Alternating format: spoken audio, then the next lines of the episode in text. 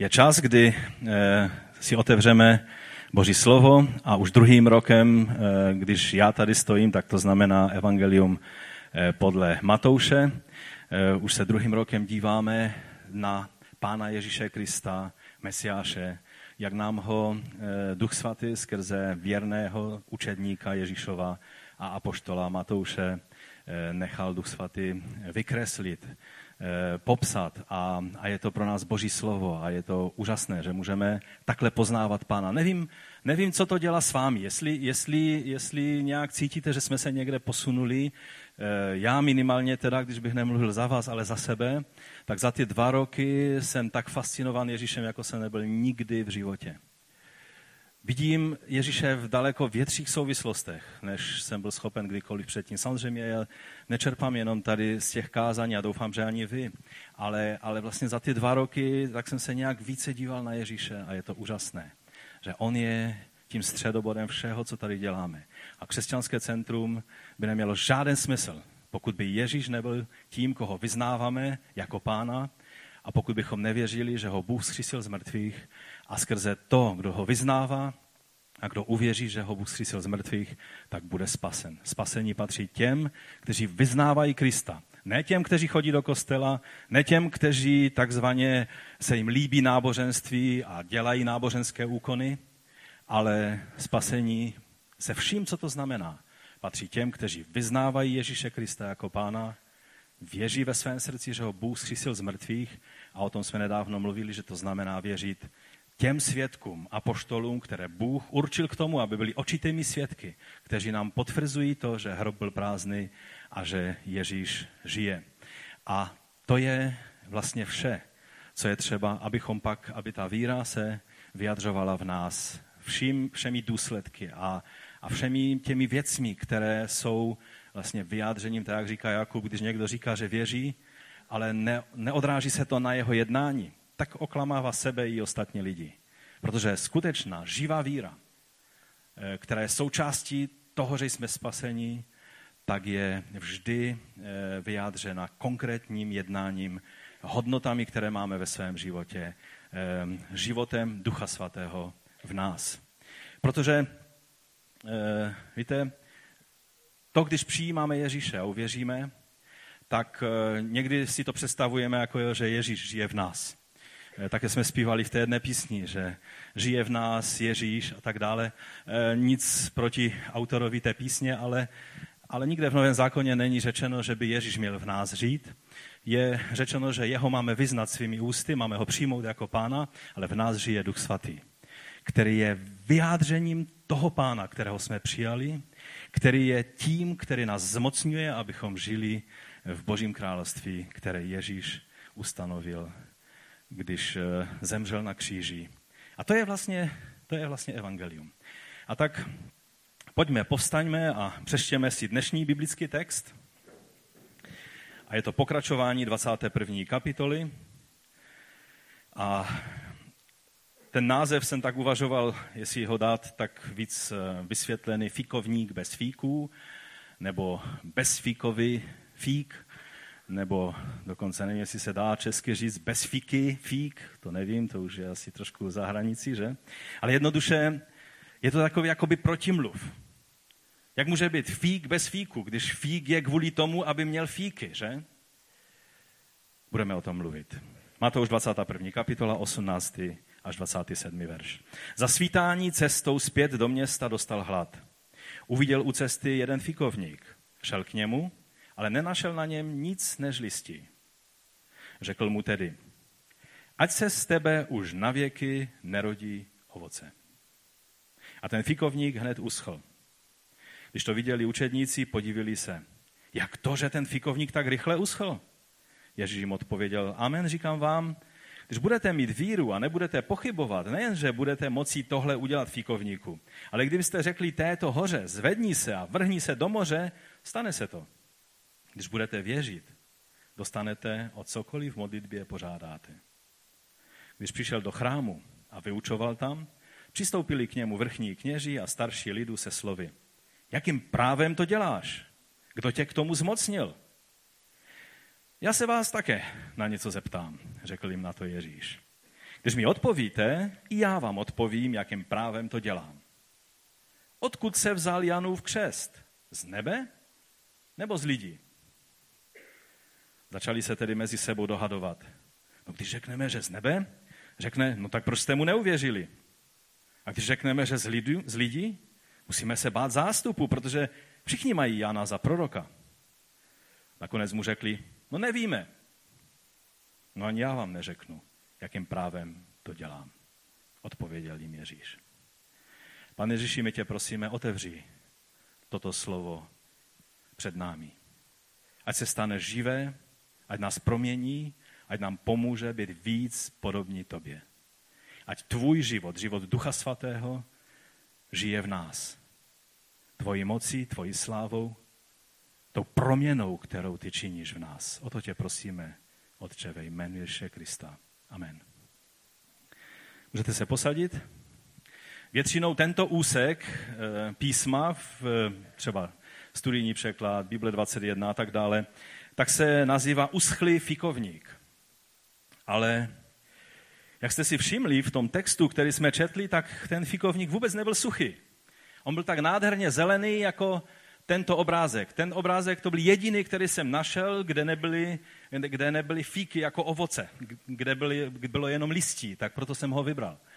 A, a velice se mně líbí, protože tam je takový ten život z toho a, a ta čerstvá zeleň. A prostě já miluji e, fíkovník a, a, a když jsem, jsem se dostal do takové zvláštní situace, protože když jsem se včera připravoval na to kázání, tak jsem dostal chuť na takové dobré čerstvé fíky. Samozřejmě to není zase tak jednoduché tady u nás sehnat, v Chotěbuzi už vůbec ne, takže jsem si musel nechat zajít chuť, ale, ale kdo jste ochutnali čerstvý, dobrý, zralý fík, tak víte, o čem mluvím. I sušené fíky jsou dobré, ale, ale čerstvé jsou lepší. No a, a ta zeleň je taková skutečně zelená. Ten projektor je už takový, eh, neraději bychom ho vyměnili, ale když jste viděli na dobré obrazovce ten obrázek, tak, eh, tak je, je to prostě nádherná zeleň. Ten strom byl plný zeleně. Měl lístí, měl všechno, co dělá stromem, eh, strom stromem hezkým. A a najednou Ježíš přichází k tomu stromu a poznáváme ho ze stránky, ze které, tak si troufnu říct, bychom nejraději Ježíše nepoznali. Mnozí kritici, kteří chtějí kritizovat Ježíše, agnostici a, a ateisté a všichni možní, tak tento příběh používají jako korunní důkaz toho, že Ježíš byl taky jenom člověk a měl hlad, nenašel fíky, naštval se, proklel ten fíkovník, ať, ať bylo období fíku nebo ne, protože Marek Matouš to tak eh, nějak eh, hezky zašmoderchal, tuto věc, ale Marek to píše úplně otevřeně, že nebylo období fíku. Nebyla sezóna na fíky a, a Ježíš chtěl fíky z toho stromu. A tak to používají jako důkaz toho, že Ježíš v té své impulzivnosti prostě proklel ten strom. Nedojde jim, že tím vlastně přiznávají i jeho nadpřirozenou moc, protože ten fík Eh, fikovník, když ho Ježíš eh, mu řekl, ať už z tebe nikdy nebude ovoce, tak eh, Matouš říká, že hned, ale spíše to bude asi tak, jak to Marek píše, že vlastně na druhý den, když šli stejnou cestou, zase do Jeruzaléma a mezi tím bylo to, co udělal, o čem jsme mluvili minule, jak Ježíš udělal pořádek v chrámu, kdy vyhnal všechny překupníky a kdy se nám také ukázal z takové stránky, ze které váháme, jak, jak se s tím vším srovnat, ale o tom jsme mluvili minulou neděli. A najednou učedníci vidí, ten, fík, ten fikovník je suchý. Listí opadané a ten strom vypadal suchý. A, a ti, ti kritici samozřejmě to neřeší, že, že vlastně tím přiznávají, že, že se to stalo přesně tak, jak to řekl Ježíš. Akorát chtějí poukázat na Ježíšovo impulzivní jednání, kdy měl hlad a, a chtěl si vymoct e, jídlo takovýmto způsobem. A přitom víme, že když ďábel pokoušel Ježíše na poušti, aby udělal zázrak nakrmení sebe sama, tak Ježíš to odmítnul. Čili určitě tady nešlo o impulzivní jednání Ježíšovo, že měl hlad, chtěl se najíst dobrých fíků a, a ten strom mu to neumožnil a proto e, z toho důvodu se takhle proti němu postavil. To, co Ježíš říkal, bylo, nebo udělal, bylo mnohem, mnohem více eh, hluboký, mělo hluboký význam, než na, po, na první pohled se zdá. Každý bez znalosti místních poměrů v okolí Jeruzaléma, obzvlášť na Olivové eh, nebo Olivecké hoře, tak by mohl získat takový falešný dojem, že Ježíš nesmyslně očekával ovoce na stromě, který byl mimo sezonu, ale takhle to nebylo. Je tady význam a Ježíšovo, hluboký význam a Ježíšovo jednání je plně v souladu s jednáním jiných proroků eh, ve starém zákoně, obzvlášť, když byste si dali tu práci a, a našli prorocké, prorocká podobenství, to, ty skutky prorocké, které proroci dělali jako Ezechiel a další, v době, kdy už bylo velice reálné, že Juda měl být odvlečen do Babylonu a, eh, a vlastně Izrael eh, už byl odvlečen do, do Asýrie, nebo zbytek Izraele. A tehdy proroci mluvili ale také eh, dělali skutky, které velice jednoznačně ukazovaly na, na to, v jaké situaci je boží lid. A oni si to stále méně a méně uvědomovali. I přes ty jasné signály nebyli schopni tyto signály správně rozeznat. A dnes je na nás, abychom se podívali nejenom na to, jestli učedníci byli schopni to rozeznat, Nejenom jestli vůdcové tehdejšího Izraele, farizeové, saduceové, kněží a vš- celá ta elita Izraele a izraelský establishment tehdejší z prvního století byl schopen eh, rozeznat eh, to, co Ježíš dělal, ten další prorocký skutek, o kterém jsme mluvili minule, eh, kdy vzal do ruky bič a pospřevrácel stoly těch směnárníků a, a pustil ty holuby a tak dále. Takže je třeba, abychom, abychom se na to eh, blíže podívali. Za prvé chci říct, že fikovník vždy představoval a představuje eh, národ Izrael, národní Izrael. Nejenom Izrael jako, jako boží lid, jako společenství božího lidu, eh, jehož jsme se i my stali součástí skrze, skrze vštípení v Ježíši Kristu, ale ten národní Izrael. Například prorok Ozeáš v deváté kapitole říká, nalezl jsem Izrael jako hrozny v pustině. Vaše otce jsem viděl jako rané ovoce na fikovníku, když poprvé rodí. Oni však šli za Bál Peorem, zasvětili se hanebnosti a stali se ohavností jako to, co milovali.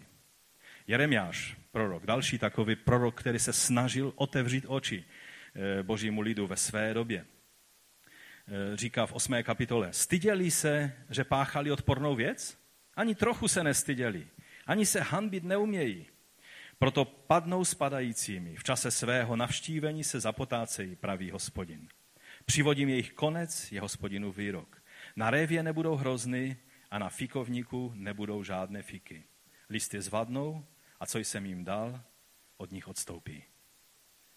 To, je, to jsou velice závažná slova, která, eh, na která Ježíš navazuje tím svým prorockým eh, skutkem.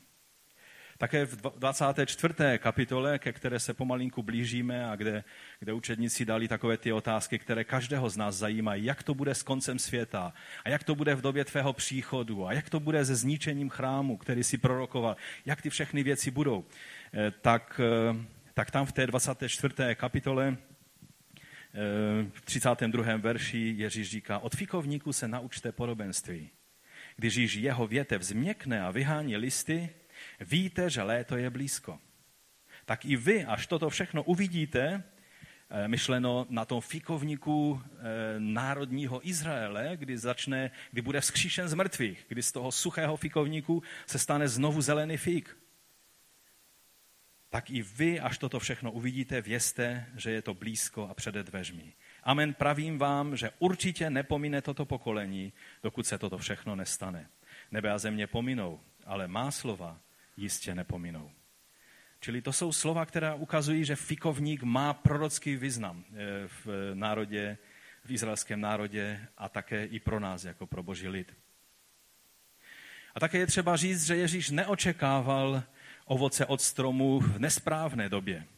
To, co Marek říká, že nebyla ještě, nebyl čas fíků, znamená, že nebyl čas sklízně fíků, jak je známe, to znamená ty, které jsou žádoucí, ty, které jsou eh, tím hlavním plodem. Ale eh, fikovník, obzvlášť eh, na Olivecké hoře A vlastně v Izraeli tak má takovou, zvlášť, takovou vlastnost, že, že vlastně nejdříve, když mu raší listí, tak mu raší i takový druh plodů, které nejsou tak chutné, je jich málo a, a jí je vlastně jenom chudí lidé, arabové mají na to speciální název, ani to nenazývají fíky a jsou, je to vlastně ovoce, které se dá jíst, když máte hlad, ale když si chcete pomlsat na, na fících, tak to si počkáte na, na, ten, na, na, ty, na to hlavní ovoce a to, eh, ta sklízeň začíná červnem a, a později. Ale eh, to důležité, co je třeba si uvědomit, že eh, na každém fikovníku, obzvlášť na Olivecké hoře, by už měly být ty, v té době, kdy to bylo těsně před paschou, v tom posledním týdnu před svátkem paschy a nekvašených chlebů, tak eh, takové to, to, ti, ti předchůdci toho správného ovoce už tam měli být. A to důležité, co je třeba si uvědomit, je, že když je fikovník nádherně obrostlý listím a má už takové ty, eh, to první ovoce, ještě ne ty správné fíky, eh, tak je všechno v pořádku a je to jakoby zaslíbení toho, že bude i sklízeň fíku hojná. Pokud takovéto tyto předchůdce toho, toho plného ovoce nějaký fikovník nemá, i když je celý obrostlý listím, je to jednoduše signál, že v tomto roce se na fíky nemůžete těšit, protože když nejsou ty, ty prvotní fíky, tak nebude ani e, e, sklízeň fíku z toho stromu. A proto e, ten strom byl tak dokonalým obrazem toho, co se dělo e, v národě izraelském, obzvlášť v chrámovém Ehm, kultu. Takže Ježíš vlastně velice, velice jasně odhalil v té době ještě dobře maskovanou neplodnost toho stromu. A to je ten prorocký obraz. Každý, kdo se zvenčí podíval na ten strom, tak to byla radost se podívat. Prostě fikovník je nádherný strom. Ale když Ježíš začal hledat ovoce, nenašel nic. Ano, Lukáš nám říká, když mluví o fikovníku, tak tak mluví o tom hospodáři, který, když už se chystal ze sekerou, že odsekne eh, ten strom, tak, tak eh, tam, tam je řečeno, ale já, já ještě, ještě ho pohnojíme a, a ještě ho ob, ob, obkopeme a ještě mu dáme možnost, ještě ho neche jeden rok. Ale tady je vidět, že to, o čem mluví Matouš, byl překročen čas, ze kterého už není návratu. Izrael vypadal v tom svém natřeném Eh, chrámovém uctívání Boha, jako, jako že je živý a že nese ovoce. V případě Izraele nesení ovoce mělo být světlo pro všechny národy. To bylo poslání, ke kterému Bůh povolal Izrael. Měl být světlo pro národy. A je dodnes. Má být jako, jako světlo, jako něco, podle čeho lze se orientovat v tom dnešním světě. A protože Izrael v tom prvním století v té době, kdy přišel Ježíš a žel plnost času, o kterém mluví Pavel pro příchod Pána Ježíše, znamenala i plnost času, zralost k soudu celého izraelského establishmentu v tom prvním, v tom prvním století. Dokonce i takové radikální skupiny, jako byly Esenci a další eh, v Kumránu a, další skupiny, tak eh, dokonce se posouvali tak daleko, že mluvili o tom vedení eh, izraelského národa ze saducejské strany, o Anáši a o, o veleknězích, které on vlastně tak nějak manipulo, manipulativně ustanovoval a dosazoval do úřadu, tak mluvili o tom, že je to spíš velekněz satanův a neboží. Až tak daleko se posouvali. A tady pán Ježíš ukazuje, všechno to vypadá nádherně. Má to hodně listí. Ale když hledá Bůh ovoce, tak tam není. Ovoce, tak jak to eh, Jeronym, eh, jeden z církevních otců, řekl, že to ovoce ukazuje na Ducha Svatého. Že každý křesťan, který žije život v Bohu, tak se na jeho životě projevuje ovoce Ducha Svatého ne devět ovo, kusů ovoce, ale jedno ovoce. Ovoce Ducha Svatého je jedno. Nelze mít lásku, jako já třeba jsem dobrý, jsem takový dobrák od kosti, každý, kdo mě zná, tak to ví, takže u mě se projevuje láska, ale třeba trpělivost už ne. Jo? Nejde to. To není, že, že jedno, jeden druh ovoce Ducha Svatého se v tvém životě projevuje a dalších pět třeba ne. Buď je duch svatý v tvém životě a jeho charakteristika je, jak nám to Pavel popisuje eh, v ovoci ducha svatého, anebo není. Tento svět dokáže některé prvky toho ovoce vypůsobit taky. Lidé jsou někdy velice dobří, jsou trpělivější než křesťané. Já znám mnoho lidí, kteří nejsou křesťané a jsou trpělivější, pokojnější než třeba já. Ehm, tu povahu nebo temperament, který mi Bůh dal do vínku, ehm, mi neusnadňuje život v tom, abych byl trpělivý, pokojný, když mi odjíždí vlak, abych tak v klidu, jak si vzpomínám, když si dávno Imrich, takový klidas, si, ti, kteří jste byli ve sboru, když ještě byl u nás ve sboru, jak si vzpomínáte, jemu, jemu odjížděl vlak a on v klidu takhle šel a buď to vyšlo, nebo ne. E, někdy byste viděli, když mi odjíždí vlak, tak vypadám trošku jinak. A proto raději chodím tak včas, abych nemusel tenhle stres prožívat. ten strom dobře maskoval svou neplodnost. Byl to především obraz stavu Izraele ve své chrámové zbožnosti, která byla plná listí a nádhery, ale nebyl tam skutečný život s Bohem. A e, tak, jak jsem už řekl, Marek rozdělil ten incident, že nejdříve, když šli do chrámu, tak, tak Ježíš prostě hledal ovoce, nenašel a vyslovil e, ten soud nad tím stromem. A pak na druhý den, když se vraceli do chrámu, tak Marek píše, že tehdy uviděli, že ten strom je suchý. Myslím si, že ten eh, nějaký důkladnější popis Markův eh, nějak více vysvětluje to, co Matouš tak nějak přímočarým způsobem chtěl zdůraznit jenom tu podstatu té věci. Izrael a jeho chrámový obřadní obětní způsob uctívání Boha byl prázdný. Vyprázdnil se. Lidé svým prázdným náboženstvím z toho učinili absolutně prázdný systém. A to se stává až dodnes. Lidé, kteří začínají duchem, jak říká Pavel, často končí tělem. V prázdnotě tělesného náboženství. Ale stále ještě měl ten systém vnější příznaky života. Jen nebyl plodný. To je ta jediná věc, na které se to projevovalo. Vše v chrámu probíhalo zdánlivě přesně podle božího zákona, ale když Ježíš vstoupil do chrámu, jak jsme minule mluvili, zhrozil se, že z místa, které mělo být domem modlitby, bylo místo komerčního běsnění a, a dokonce i ty hrdličky nebo ti holuby, kteří měli být pro ty chudé lidi, tak ti, ti obchodníci, to, co mělo být co nejlevnější, aby si to každý chudý člověk mohl koupit, tak to eh, předražovali takovým způsobem, že i obětování holuba byla byla složitá záležitost a ti, ti chudí lidé byli ještě víc ožebračovaní. A Ježíš na takové věci nebude nikdy mlčet. Ježíš tím prorockým soudem toho fikovníku jen graficky ukázal, co hrozí národnímu Izraeli a každému, kdo vzývá hospodinovo jméno, a hlavně tam v tom případě to bylo ohledně té píchy, kterou se honosili ti všichni, kteří si zakládali na chrámu, byli to obzvlášť saduceové. On říká potom, v, když budeme mluvit ta podobenství, která jsou dále, tak ve 43. verši on říká, proto vám pravím, že vám bude Boží království odňato a bude dáno národu nebo lidu, který přináší jeho úrodu.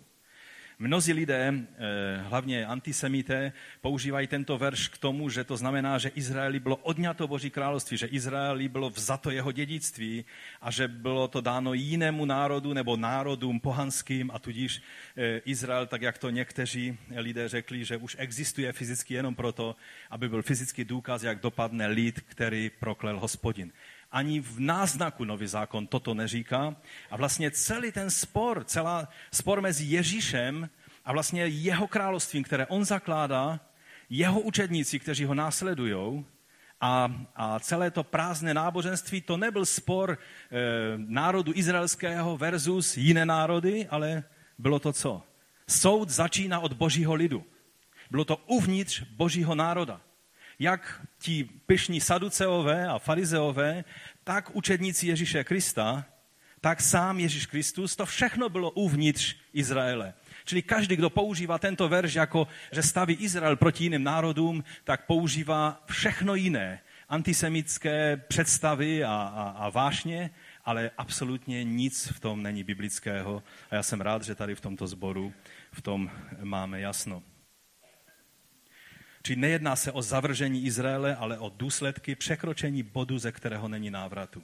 Kdy mesiánské království eh, bylo, bylo přesunut jako národní, to vnější království eh, bylo odsunuto do eh, budoucnosti a my víme, že už pomalu 2000 let jsou od té doby, ale že tak jako v době toho Baal Peora, kdy v Kadeš Barnea vlastně Izrael překročil bod, ze kterého není návratu, kdy pod námluvou Bileáma, věžce, začal, začal Izrael páchat hřích nejenom smilství, ale, ale modloslužby.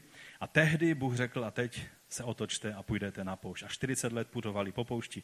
Oni se spamatovali a řekli, ne, ne, ne, my, my teď už činíme pokání a plakali a řekli, co máme dělat, máme jít směrem na Kanán a máme pobyt Amalekovce, tak běželi. A Bůh řekl, jo, já přijímám vaše pokání, ale už jste minulý bod, ze kterého není návratu. Teď budete 40 let putovat po poušti. To obdobné tady je citováno a Ježíš to tím fikovníkem vlastně ukázal. Vaše otce jsem viděl jako rané ovoce na fikovníku. To je to rané ovoce, to ještě před tím velkým e, vlastně tou žní e, fíku, když poprvé rodí. Oni však šli za Bál Peorem, zasvětili se hanebnosti a tudíž Ježíš, když ukazuje na tom, na tom neplodném fikovníku, ukazuje, že Izrael je ve velice podobné situaci, jako když měl udělat čelem zad a putovat po poušti 40 let. Také to ukazuje na to, že boží chrám byl právě ustanovován ve své konečné podobě. Když prorok říkal, že sláva toho druhého chrámu bude větší než toho prvního, to byl prorok Ageus, ehm, tak mluvil vlastně, že ten první chrám Šalamounův byl zničen a byl tady ustanoven chrám Zorobabelův a pak Herodes ho ještě více rozbudoval. A ten prorok říká takovou zvláštní věc, že sláva tohoto nového chrámu bude větší než toho prvního, pravý hospodin zástupu. Na tomto místě darují pokoj, pravý hospodin zástupu. A tak eh, rabínští eh, učenci se dohadovali, v čem mohl být ten druhý chrám mít větší slávu než ten první, Šalamounu, nad kterým oblak boží přítomnosti spočíval, kde byla truhla boží smlouvy v tom nejsvětějším místě. Eh, ten druhý chrám měl nejsvětější místo, ale ono bylo prázdné. Šekína boží nepřebyvala viditelně nad tím chrámem, i když byly příznaky, které se děly, že boží přítomnost je na tom místě. A tak si říkali, možná to je tím, že tento chrám trvá déle než ten Šalamounův a měli různé představy. Ale my víme jednu věc, to, co prorokoval prorok Malachiáš a Daniel, že tehdy náhle do svého domu vstoupí pán. Posel smlouvy. To je to, co způsobilo, že ten Herodův chrám ten, ten chrám, který, ze kterého oni udělali e, doupě lupiču, tak stále to bylo místo, kde měl přijít Mesiáš a kde měl přinést pokoj skrze svoji oběť. A to se přesně stalo, ale tím vlastně účel toho chrámu byl naplněn.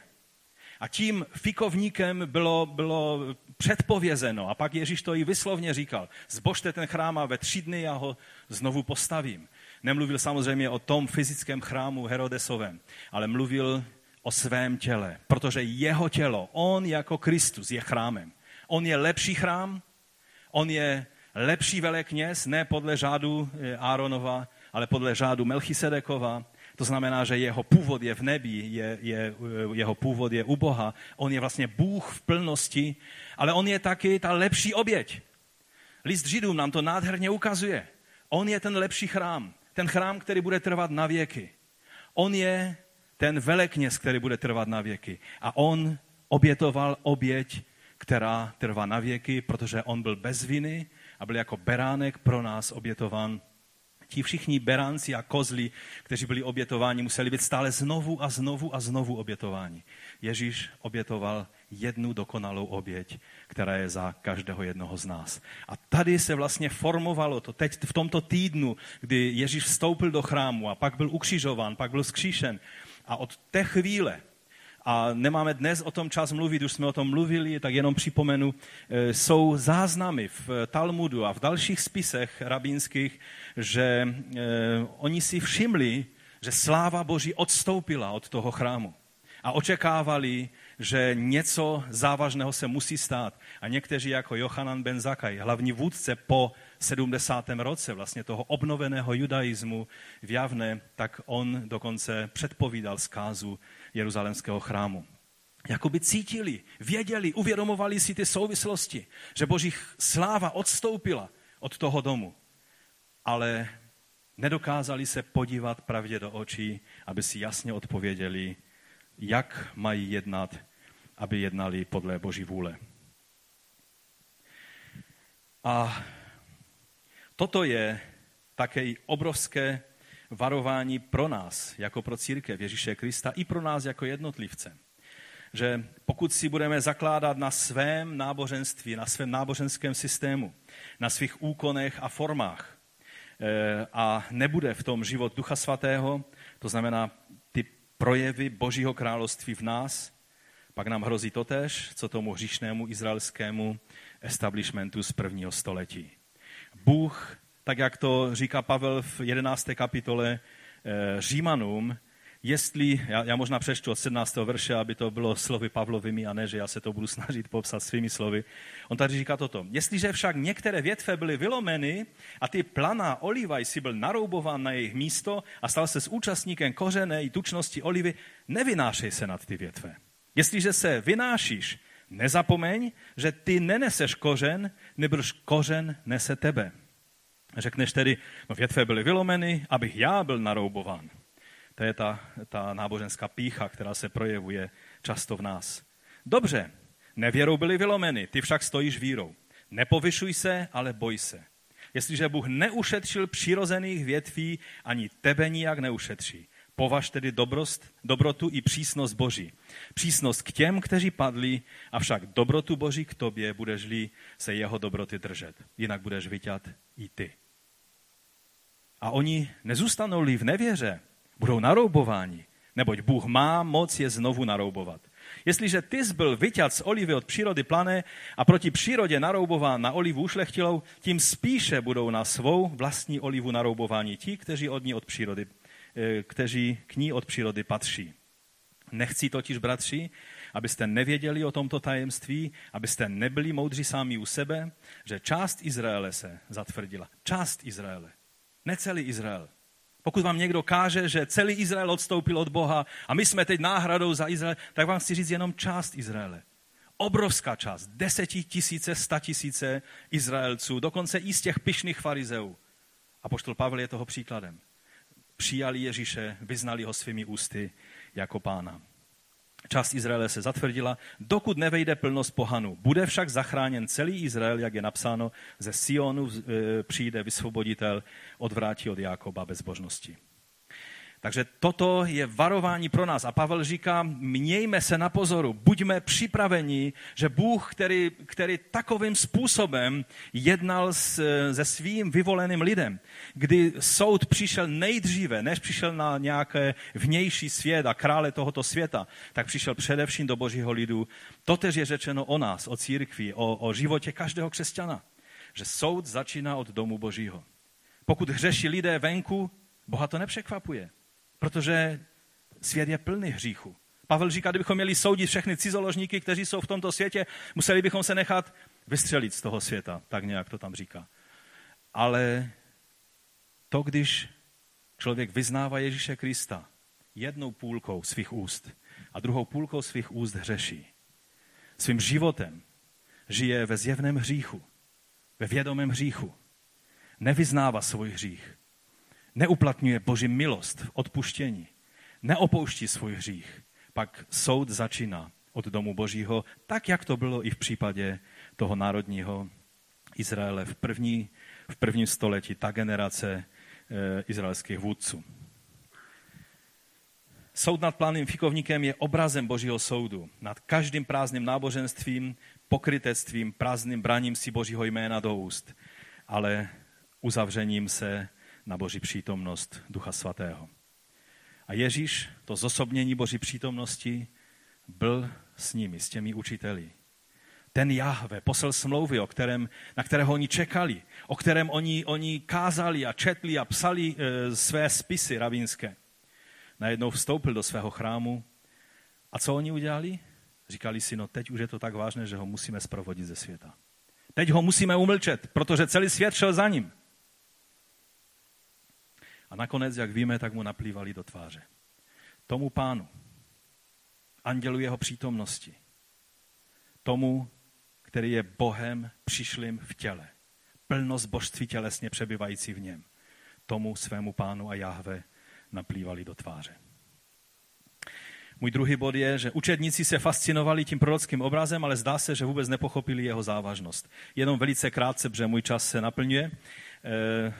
20. Eh, verš. Když to učedníci uviděli, oni se nepídili po hlubších souvislostech, oni si říkali, no jak ten fikovník hned uschl. Oni byli z toho úplně vedle, že se stal tak zjevný zázrak, fascinovali se zázrakem a vůbec jim nedošlo, co Ježíš tím zázrakem udělal, jaké znamení tím bylo uděláno a jak vážná je situace v jejich národě. Že by měli spíše tak jako on, když přijížděl do Jeruzaléma, je napsáno, že Ježíš, když uviděl město, tak začal plakat. A, a učedníci, je, to byl zázrak, viděli jste to včera, Ježíš řekl, ať už nemáš ovoce in Jesus name a dneska jdeme a podívejte se, fikovník je suchý. Fascinovali se zázrakem. Kolik křesťanů je fascinováno zázrakem a vůbec jim nedochází, co jim Bůh chce říct. Můžeš vidět tisíc zázraků denně, pokud se tvé srdce neodevře na pravdu Božího slova. Ty zázraky ti k ničemu nepomůžou. Rozumíte?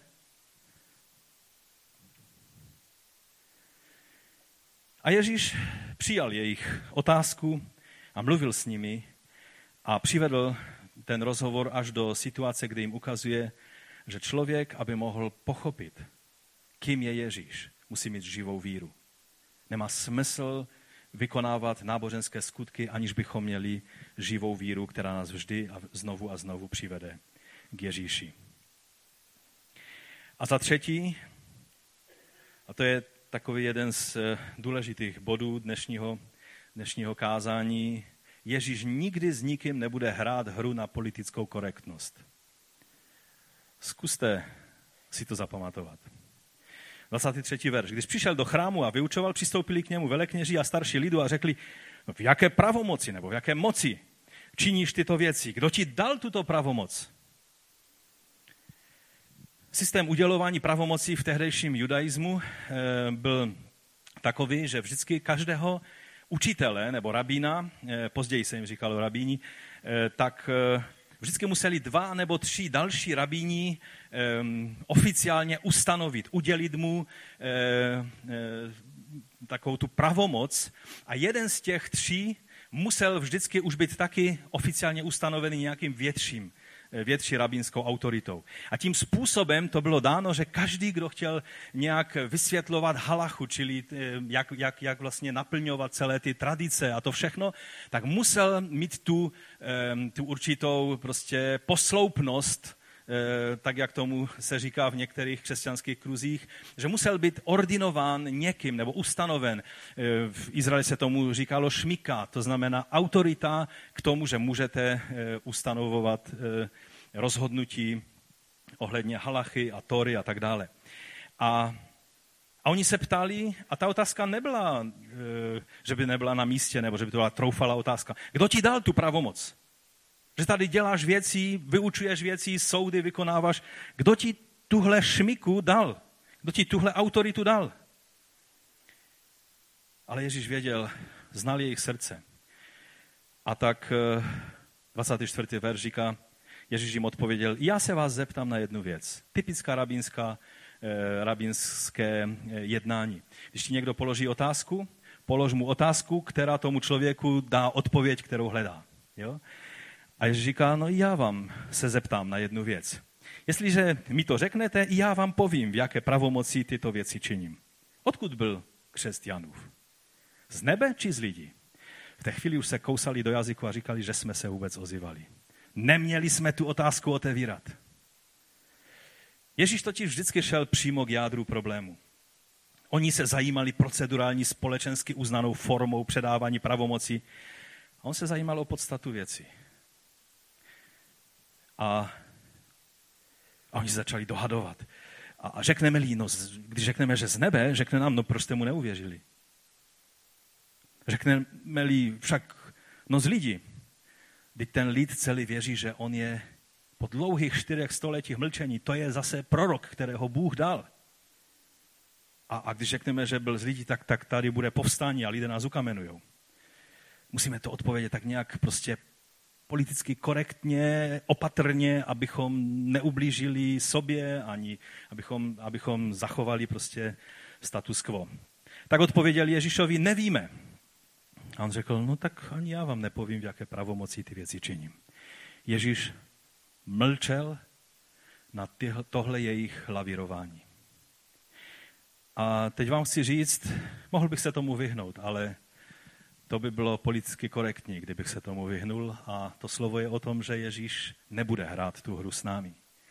Ale velké množství společenské, politické i náboženské debaty dnešních dnů, to, co čteme v novinách, vidíme kolem sebe, často slyšíme v kázáních, je politicky korektní lavírování a snaha vhodně politicky korektně odpovědět na jasnou otázku pravdy. Opravdu už nejde. Jednou na jedné pastoralce jsem slyšel jednoho českého pastora, jak řekl, na koni pravdy už nikdo nejezdí. Proč ještě stále my zdůrazňujeme tak, tak hodně pravdu? Já vám chci říct, že Ježíš bude jezdit na koni pravdy až do doby zjevení, kdy přijede na bílém koni pravdy a udeří mečem svých úst, to znamená pravdou svého slova. Ten, ten skažený systém antikristovský tohoto světa. Opravdu nejde? Jde už jenom o technologii moci a vlivu. Co tím získáme? Co svou odpovědí naznačíme? Co tomu druhému potvrdíme? Co naopak ztratíme tím, když řekneme věci tak, jak se jeví, že jsou? Ježíš nikdy tuto hru nehrál a určitě ji nezačne hrát kvůli nám. Kvůli nějakým citlivým otázkám v dnešní společnosti ohledně Evropské unie, islamizace Evropy, otázce práva Izraele na Jeruzalém a vůbec na svou zemi, protože někteří si kladou otázku, jestli to byl dobrý nápad ustanovit stát Izrael a, a vlastně byl ustanoven, mnozí říkají, jenom z toho důvodu, že Evropané měli špatné vyčitky svědomí kvůli holokaustu, jinak by nikdy nebyl ustanoven. Jak je to s otázkou palestinského národa, který ještě donedávna nikdo o něm nevěděl, ani neexistoval, protože je to arabský národ.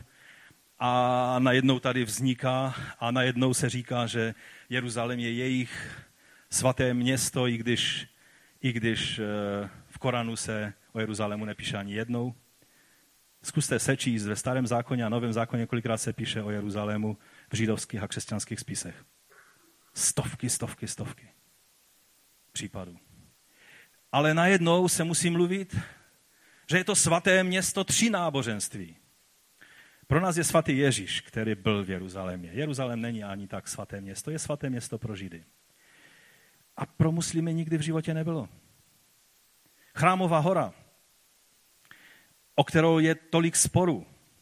Když se samotní muslimové modlí na chrámové hoře, tak své pozadí, což v islámu znamená absolutní opovrhování. Třeba nesmíte si sednout a dát nohu přes nohu, abyste podrážkou namířili na nějakého jiného člověka, protože tím vyjadřujete absolutní pohrdání. A oni vůči tomu skalnímu domu, který je píchou Jeruzaléma muslimského, tak se otáčejí svým pozadím. A mohl bych pokračovat dlouho, ale můj čas je pomalinku pryč. Chci vám říct, že Ježíš nikdy tyhle politicky korektní hry hrát nebude. Bude vždycky tam, kde je pravda. Tak jak prezidentovi Lincolnovi kdysi za doby války severu proti jihu jeden nadšený generál říká, prezidente, buď dobré myslí, Bůh je s námi. A Lincoln se údajně na něho podíval a říkal, to si nejsem tak jistý. Bůh je vždycky na té správné straně. A jestli jsme my na té správné straně, to nevím. Myslím si, že to byl ještě politik, který trošku vnímal jak to ve skutečnosti je.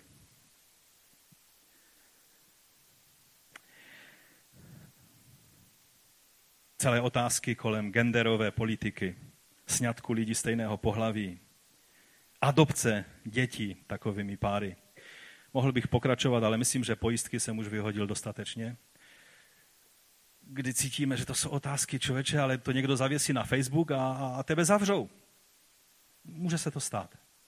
Že v budoucnu za tyhle věci, když, si, když bych takhle přečetl takový odstavec, tak by to nebylo velké překvapení, že by vás zavřeli, protože nejste politicky korektní ve svém vyjadřování.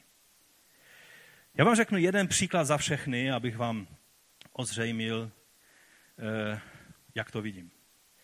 Teď v těchto dnech určitě jste si všimli a, a už konečně se toho začali všímat i sdělovací prostředky, to jenom z důvodu toho, že známí lidé začali o tom mluvit i u nás v naší zemi. Jedna sudánská sestra, která se narodila jako křesťanka, své křesťanské matce. Její biologickým otcem byl muslim, který ovšem se nikdy k rodině neznal. Tudíž matka vychovávala tu dívku sama.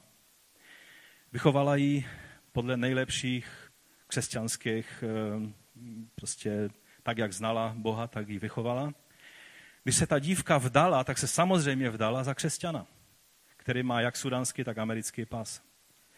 A tehdy teprve si otec vzpomněl, ale teď je to moje dcera, já jsem muslim a podle islámu, konverze z islámu, a ona se narodila jako muslimka, protože je to moje dcera. To, že se o ní celý život nezajímal, to ho nezajímalo. A také ani ne soud. Islámský soud v jedné z největších islámských zemí Afriky a možná celého světa. Kultivovaná země. Kultura v Sudánu sahá dál než tady v té naší zemi. Bývalé Kuš nebo dnešní Etiopie sahala do dnešního Sudánu. To není země, kdy ještě před stolety někdo žil někde v džungli. To je kultivovaná země. Soud v hlavním městě té kultivované země když ten, ten otec, nebo potom myslím, že to byl i bratr, podal, eh, podal žalobu na, na tuto sestru, tak byly podány dvě žaloby. Za prvé za konverzi od islámu na křesťanství, za, čo, za což je trest smrti, čili byla odsouzena k trestu smrti, naštěstí jenom oběšením a neukamenováním. A Další e, rozsudek byl ve věci jejího cizoložného života, protože čekala teďka zrovna druhé dítě se svým manželem, kterého si pravoplatně vzala. Jako křesťanka si vzala křesťana, pravoplatně, ze vším všudy. Podle zákona v Sudanu, podle ústavy Sudan, protože ještě ji nestihli podle zákona šaria změnit, i když se rozdělili se, s Jižním Sudánem, teď chtějí to udělat víc přesně podle šaria, ale teď tam ještě stále je podle ústavy možnost, že ona má právo udělat to, co udělala, tak ten soud ji odsoudil na storan bičem. E, ale jelikož Allah je milostivý, tak prorok Mohamed Eh, rozhodnul v jedné situaci, kdy se dostal do takové situace, že mu přivedli ženu, která, eh, kterou prorok odsoudil na smrt, ale řekl, ale jelikož Allah je milostivý, tak ona nebude popravená hned, jak čeká dítě, ale až urodí to dítě, přiveďte ji ke mně. Přivedli ji k, Allah, eh, k Mohamedovi a ptali se, co teď proroku budeme dělat s ní. Allah je milostivý, nechte jí odkojit to dítě. Tak odkojila dítě. A teprve potom dítě vzali a ji popravili. A to stejné ten soud v 21. století rozhodnul v Sudánu o téhle naší sestře. A ta moje pointa není v tom, že to se děje každý den, tyhle věci. A doufám, že se trošku v tom orientujete a zajímáte o ty věci. To, co je ta strašlivá pointa, je, že celá Evropa chodí po špičkách kolem té věci že se mluví o dodržování svobody slova a, a lidských práv ve věcech, které jsou prkotiny a nikomu nehrozí ani vyhazov z práce. A tady se jedná o pošlápání základního práva na to, aby křesťanka mohla zůstat křesťankou, protože ji tak matka vychovala. Aby se mohla vdát za člověka, který je blízký nejenom jejímu srdci, protože tam v těch zemích vůbec na to, kdo ti je blízký srdci, se nedbá. Ale kdo je aspoň stejného náboženství jako ty. Za to dostane 100 ran bičem, bude eh, ponecháno, aby, aby odkojila své dítě a pak bude oběšena. To je rozsudek. A já, moje pointa je, jestli tohle neotevře oči lidem, kteří chodí po špičkách v Evropě a v Americe o podstatě toho systému, který není ani lidský, ani humanní, je, je to spíš antikristovský systém. A jestli lidé toto nevidí a stále se tváří, no ale přece tam v jádru islám je náboženství prostě pokoje a dobré. A když řeknete, že není, tak vás označí jako islamofoba. A vy jste problémem, ne ten systém, který je absolutně drakonicky, prostě e, krutý a nesmyslný a nemá nic společného s božím, s božím zákonem. A je to spíš Celý účel téhle věci je ukázat Boha jako krutého, nevyspytatelného, aby lidé utíkali od Boha a nešli k němu jako k tomu, který dává milost.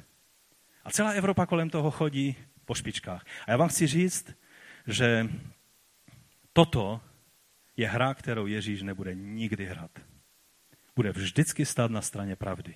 To je to, co mu tak vadilo eh, tehdy u těch mužů, kteří, no dobré, ale nemůžeme říct, že Jan byl z nebe. I když víme, no, tak jako od koho jiného by byl, teď on, on měl absolutní boží pomazání na sobě. No ale když řekneme, že byl z nebe, tak nám Ježíš řekne, no tak, ale teď on na mě ukázal. Teď on řekl, hle, beránek bez viny.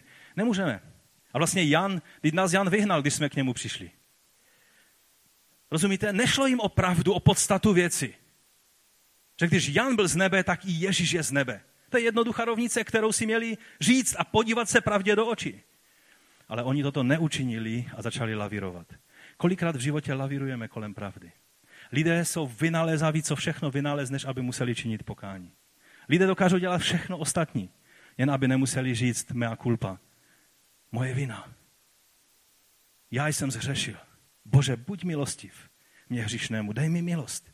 Ale raději budou točit různé tanečky kolem pravdy nejenom jednotlivci, ale žel celý systém tohoto světa. Politická korektnost je jedním z největších nešvarů sekulárního humanismu dneška. Pravda se vydává za lež, lež za pravdu a všichni se mají tvářit, že to tak je a že je to správné. Císař je už dávno, dávno nahý, ale všichni se musí tvářit, že to jsou ty nejúžasnější šaty, které má na sobě. Jen malé dítě se podívá a řekne, teď on je nahý. Že dítě nekombinuje, nepotřebuje politickou korektnost, prostě řekne, jak věci jsou. A proto Ježíš řekl, když nebudete mít víru jako, když nebudete jako ty malé děti, které nekombinují, ale jednoduše berou věci, jak jsou, tak nevstoupíte do Božího království. K tomu není třeba mít IQ Einsteina a vzdělání kvantového fyzika nebo nějaké jiné, aby člověk rozeznal, že ty věci jsou nesprávné a že se lež vydává za, za pravdu. Každý, kdo se na to poctivě podívá, musí přijít k tomu závěru, ale lidé raději věří lži než pravdě. To je taky Boží slovo. Problém je, že ten nešvar se nezabydlel jenom ve strukturách tohoto světa, ale velice často je nám blíž, než si myslíme. Ve svém vlastním životě často jednáme takovým způsobem. Přestane nám záležet na tom, kde je pravda a začneme svůj život všelijak takhle oklikama vést, jen aby se neukázalo, že, že, že jsem vyšel na, na člověka, který jednal pošetile, abych to řekl tak nějak hezky. Na to existují přímější slova v Bibli. A, a stále znovu a znovu nás Duch Boží musí přivádět k tomu, abychom uviděli pravdu a přijali pravdu. Pokud Ježíš nehraje tuto hru s tímto světem, nebude ji hrát ani ze svojí církví. Ve zjevení hned první církev, kterou Ježíš oslovil ve zjevení, to byla efeská církev, řekl, rozpomeň se, odkud jsi spadl. Učiň pokání a začni jednat jako dřív. Neli, přijdu k tobě brzy a pohnu tvým svícnem z jeho místa, jestliže neučiníš pokání. Víte, to, co Ježíš učinil s tím fikovníkem, on vlastně pohnul svícnem toho fikovníku. Obrazně to bylo pohnutí svícnem toho chrámového eh, prázdného judaismu. A co bylo to, co jim těm lidem zabránilo poznat pravdu? Problém nebyl v tom, že byla otázka špatně položena, problém byl v tom, že neměli v úmyslu se podle poznané pravdy zařídit.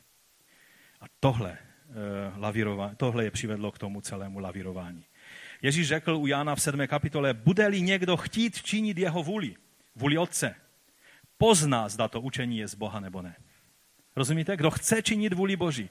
Kdyby tito mužové chtěli se zařídit podle poznané pravdy, pak by jim Ježíš řekl pravdu a přivedla by je na kolenách v pokání. Protože každý, kdo chce činit Boží vůli, pozná, zda to učení je z Boha nebo ne. Problém těch vůdců je, že oni neměli tu živou víru. Že oni se na to uzavřeli a zůstali eh, v odpovědi, kdy oni řekli nevím a Ježíš řekl, no tak když nevíte, tak nebudete vědět ani nadále. Povstaňme k modlitbě. Obraz toho to neplodného fíku je jak pro celý svět, tak ale přiblížme si to blíž i pro nás. Je obrovským varováním. Když si uvědomíme, že, víte, když, když jsem se připravoval, najednou jsem si uvědomil, ale teď přece Ježíš v tom 19. verši je napsáno, spatřil u cesty fikovník, šel k němu, nenašel nic a tak dále a řekl, ať z tebe již nikdy ovoce se neurodí. A fikovník hned usnul. Najednou mi to došlo, že Ježíšovo slovo jen takové slovo. A věci se začaly dít. A zamrazilo mě. Protože uvědomujeme si to, my lidé, že Ježíšovo slovo, Ježíšovým slovem bude souzen celý svět, že jeho slovo, buď přijímáme jeho milost, nebo jeho slovo, když on vyškne, tak má věčné důsledky nejenom pro fikovník, ale pro život každého jednoho z nás. Kde budou ti všichni posmívači, kteří teď berou na lehkou váhu Ježíšova slova? Berou si je buď jako, eh, jako, jako slovo, jak se tomu říká, když někdo kleje, eh, jo, anebo to berou do úst jenom posměšně.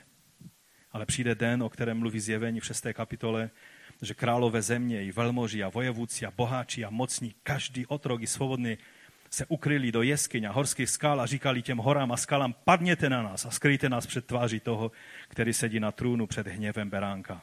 Neboť přišel veliký den jejich hněvu, kdo bude moci obstát. Víte, to je slovo, které nečteme každý den ve sboru. Ale i tohle bude slovo Ježíšovo. Kdy přijde, aby dal odměnu těm, kteří se v pokoře před ním eh, pokořili a už teď svá kolena poklekají před ním a vyznávají ho jako svého pána. Ale přijde den, kdy celý svět bude volat, skryjte nás, hory a pahorky, před hněvem toho, který přichází soudit tento svět. A díky Bohu, že v té chvíli je napsáno, že ti, kteří mu věří, kteří přijali jeho slovo, nepřijdou na soud, ale přešli ze smrti do života. Pane, my ti za to děkujeme, my tě chválíme. My vyvyšujeme tvé jméno za to, že ty jsi pán a že tě můžeme v té chvíli vyznat. Ano, systém tohoto světa i náboženství tohoto světa před chvílí jsme viděli, v čem se potácí a, a jak, v čem je ponořen.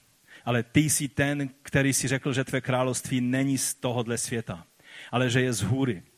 Tvé království je království toho, který, když, když jsme utiskovaní, když, když nám ostatní ubližují nebo nás eh, vysmívají, tak můžeme vědět, že ty jsi řekl, jste požehnání. My ti děkujeme za to, že můžeme tam, kde jsme nenáviděni, rozdávat tvoji lásku a ne nenávist. Že nemusíme tak, jsme zpívali v té písni, že vememe zbraň a půjdeme bojovat, že to neznamená, že budeme brát nějaké zbraně a budeme se obhajovat a, a bránit, ale že můžeme vzít chválu do svých úst, tobě vzdat chválu a lidem žehnat, protože takový ty jsi. Pane, my ti za to děkujeme a tak tě prosím, aby se zdal poznat každému, kdo tě ještě do svého života nepřijal, nevyznal eh, tvé jméno svými ústy, neuvěřil v to, že ty jsi eh, byl vzkříšen z mrtvých a nepřijal Ducha Svatého do svého života, tak tě prosíme, pane, učiň to dnes, aby každý z nás, jak jsme tady, jsme mohli mít jistotu toho, že patříme tobě. My tě chválíme a vyvěšujeme. Amen.